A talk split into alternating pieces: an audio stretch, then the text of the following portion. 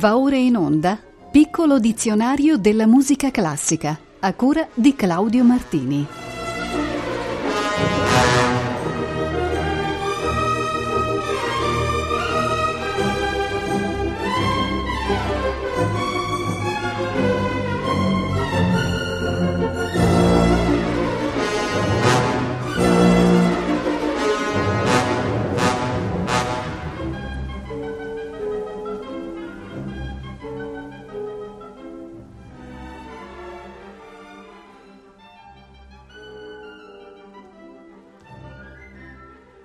Tutte le ascoltatrici e tutti gli ascoltatori un cordiale saluto da Claudio Martini. La puntata numero centosessantotto del Piccolo dizionario della musica classica inizia dal termine pantonalità, il quale ha un significato assimilabile a quello di atonalità. Anche se Schoenberg, uno dei padri del superamento della tonalità, distingueva in modo preciso i due vocaboli. Nel suo manuale d'armonia del millenovecentoventuno usò il termine pantonalità per definire il punto di arrivo dell'esaurimento delle possibilità della tonalità e aggiunse al riguardo di questa nuova musica: atonale potrebbe significare qualcosa che non corrisponde all'essenza del suono. Se proprio si cercano appellativi, si potrebbe ricorrere a politonale o pantonale.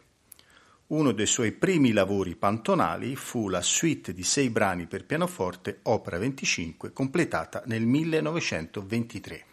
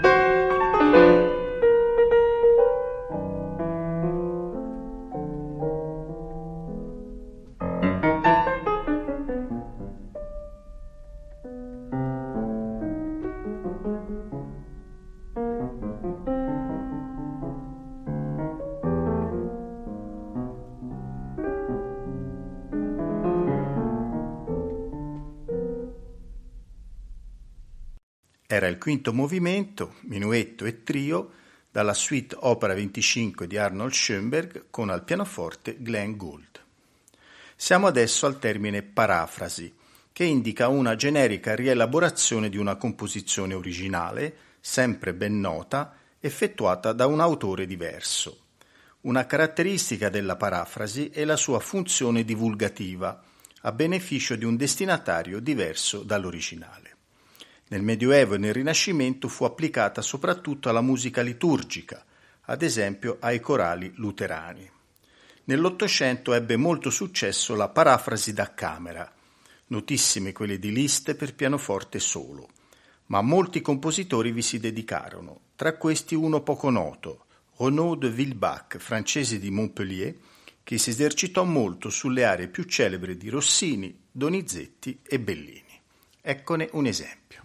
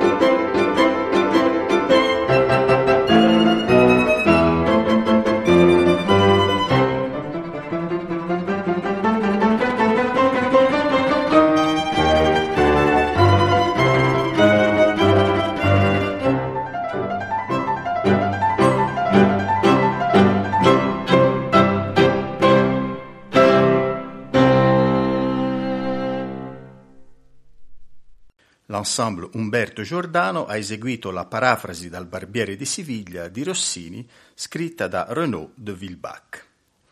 La pagina successiva è dedicata all'aggettivo parallelo. Nel linguaggio musicale esiste il concetto di parallelismo armonico, noto anche come levigatura armonica o guida vocale parallela. Si tratta del movimento parallelo di due o più melodie o accordi. Ve ne sono vari esempi sia in epoca barocca sia nella musica del Novecento. Uno interessante è il nono dei dieci studi per pianoforte di Virgil Thomson, denominato Accordi paralleli.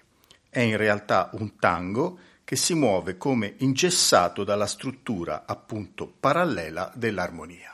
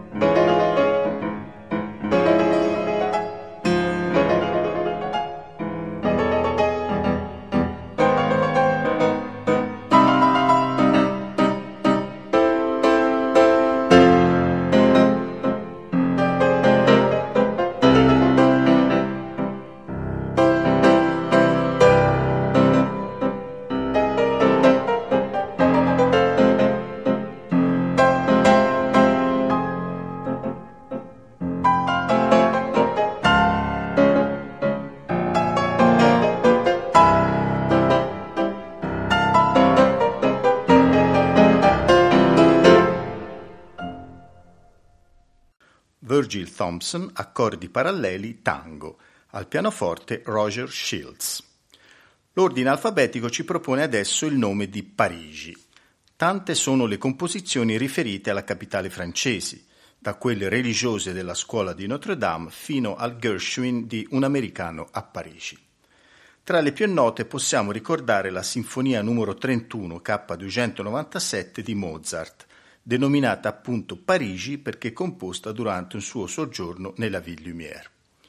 In scaletta ho posto uno dei dodici quartetti parigini pubblicati da Georg Philippe Telemann a Parigi tra il millesettecentotrentasette ed il millesettecentotrentotto. Essi furono tutti eseguiti durante quel soggiorno, con Telemann al clavicembalo e probabilmente con l'intervento di virtuosi quali Blavet al flauto, Forqueray alla viola da gamba e Guignon al violino.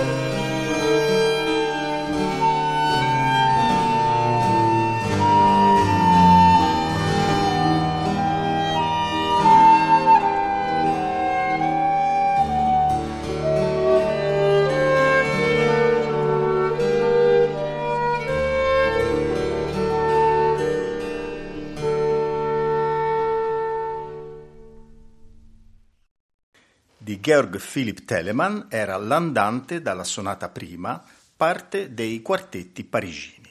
L'esecuzione era del Freiburger Baroque Consort. Parleremo adesso del parlor social, una particolare forma di intrattenimento popolare negli anni venti tra la popolazione nera urbana degli Stati Uniti.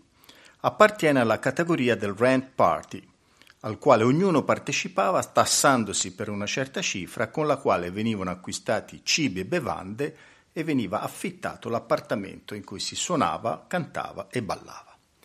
I parlor social furono occasioni importanti per la conservazione dei caratteri neri del jazz delle origini nelle città del nord. Eccone un esempio.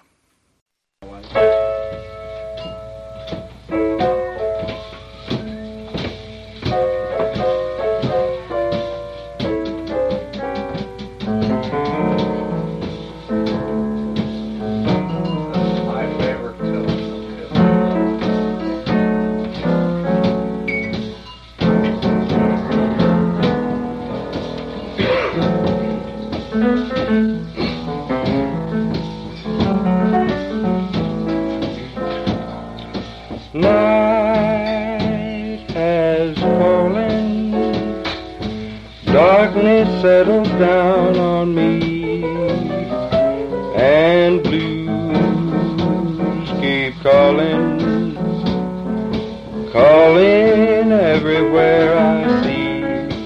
Gonna get myself together, bottom ain't no place for me. Now night has fallen, darkness settles down on me, and blues keep calling, calling everywhere I see. Gonna get myself together, bottom ain't no place for me.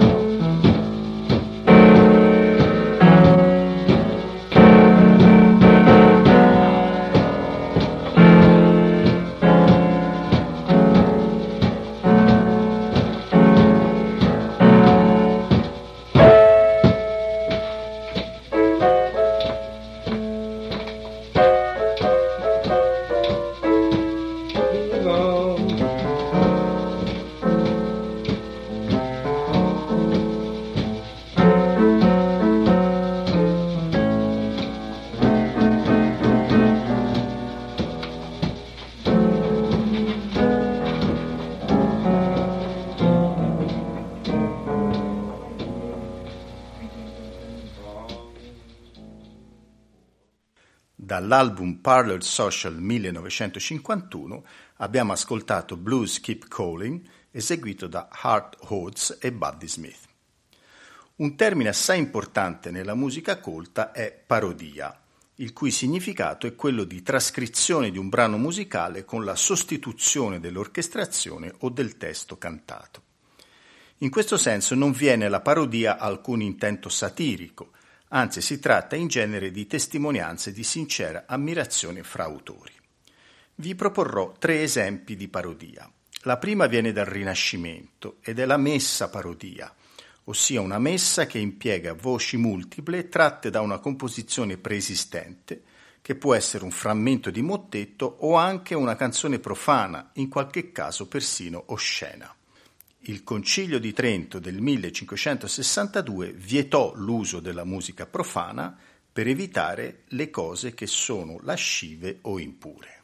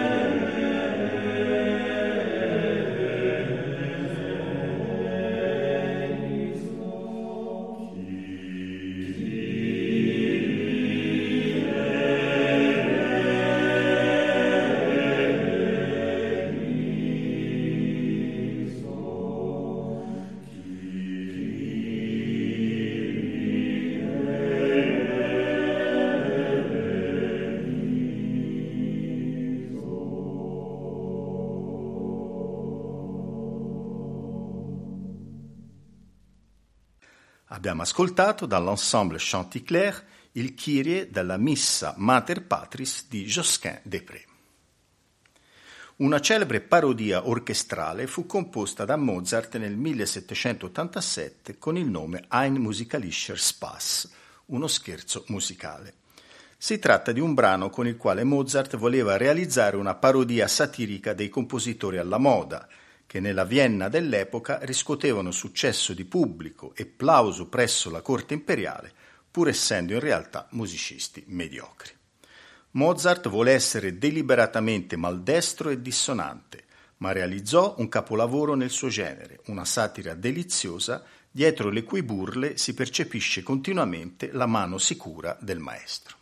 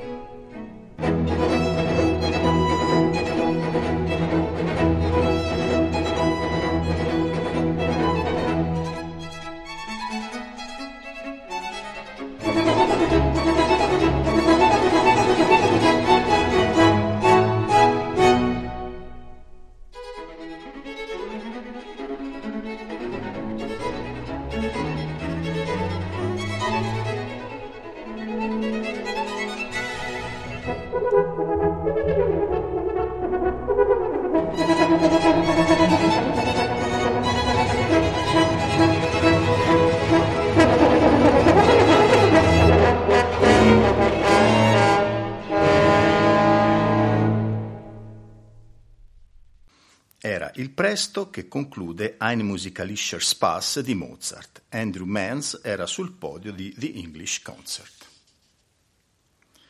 Ecco infine la parodia operistica, il cui obiettivo era, in particolare nel Settecento, quello di creare una caricatura dell'opera drammatica, specie se di grande successo. Il bersaglio erano il pathos ormai consunto, lo stile un po' invecchiato, l'innaturalezza del dramma eroico e mitologico. La parodia operistica ebbe forme e significati diversi in Francia, Italia o Germania. Ho scelto di farvi ascoltare alcuni estratti dalla parodia che Johann Nestroy compose sul Tannhäuser di Richard Wagner.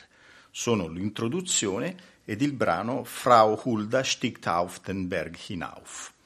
Baritono Otto Wiener, l'orchestra della radio di Vienna era diretta da Max Schönherr.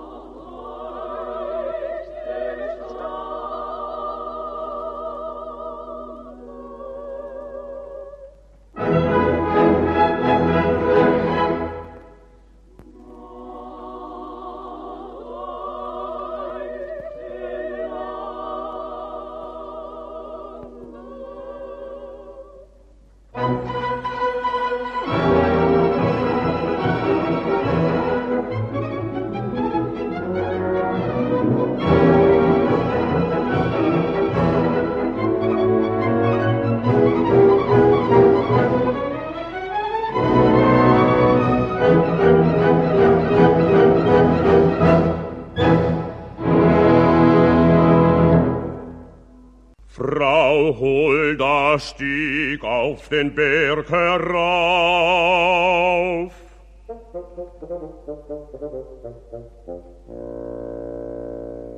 Es grünten Wald und Zarten. Da kam der Frühling über sie. Sie wünschte heut zu raten.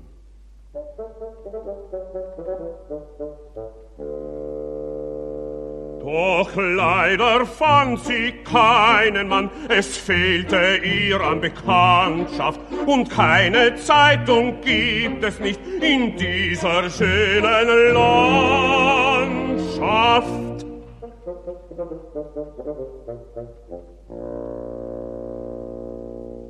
Drum lockte sie den Wandersmann.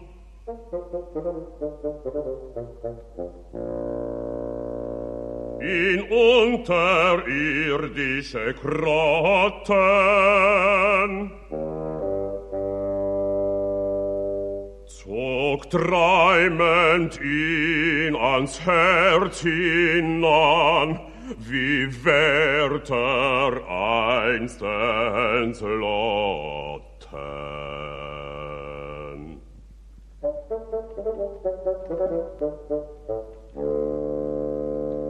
So kriegt die Liebe wunderbar die Männer ins Gehege, auf diesen in unserer jetzigen Zeit ganz ungewöhnlichem Wege.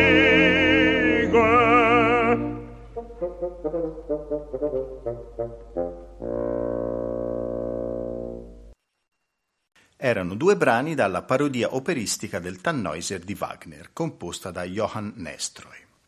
Siamo ora al vocabolo partia, che è una forma antica del più comune partita. In particolare in Germania, alla fine del Seicento, essa era un'accezione assai usuale.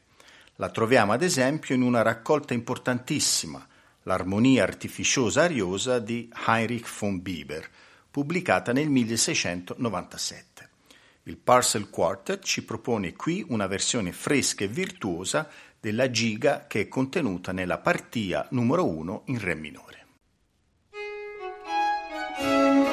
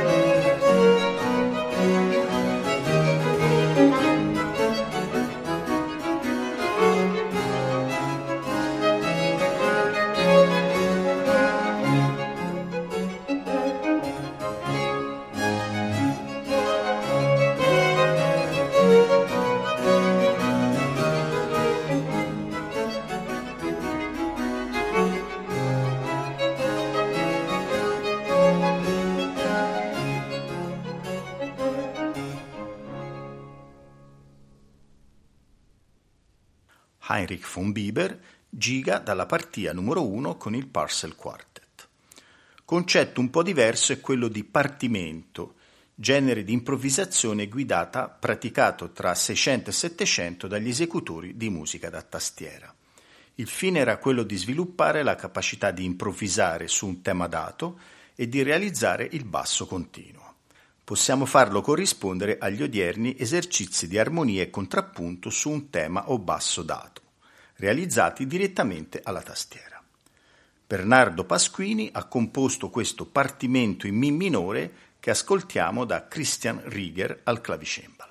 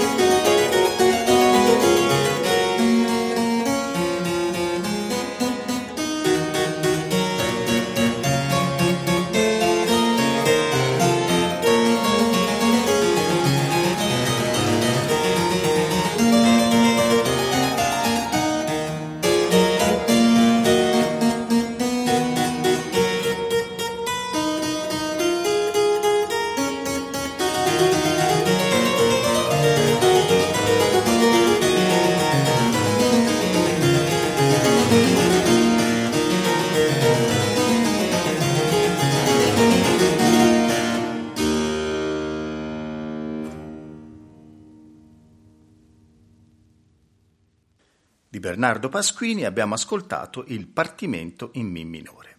La puntata si conclude col termine partita, derivato dall'italiano antico partire nel senso di dividere in parti. Fu introdotto verso la fine del sedicesimo secolo per indicare delle variazioni strumentali. Un secolo dopo, alcuni compositori come Kuhnau e lo stesso Johann Sebastian Bach utilizzarono il termine come sinonimo di suite per indicare una composizione formata da una serie di danze. Bach scrisse due raccolte di partite per diversi strumenti. Oltre a quelle per strumenti a tastiera, pubblicate nella prima parte della Klavierübung, compose nel millesettecentoventi tre partite per violino solo, che unì alle sonate. Dalla prima di queste, eccovi la celebre Allemanda introduttiva.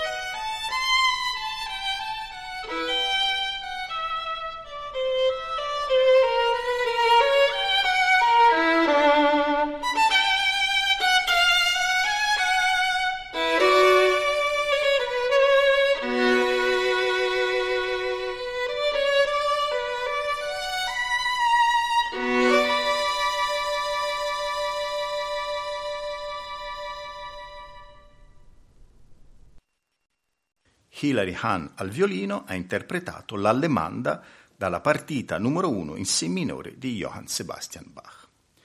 Il prossimo martedì diciassette novembre alle ore diciotto e quaranta andrà in onda la puntata numero centosessantanove.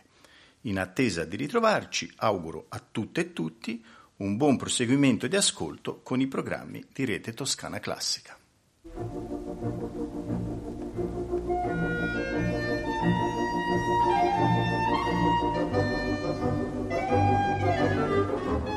Abbiamo trasmesso Piccolo Dizionario della Musica Classica, a cura di Claudio Martini.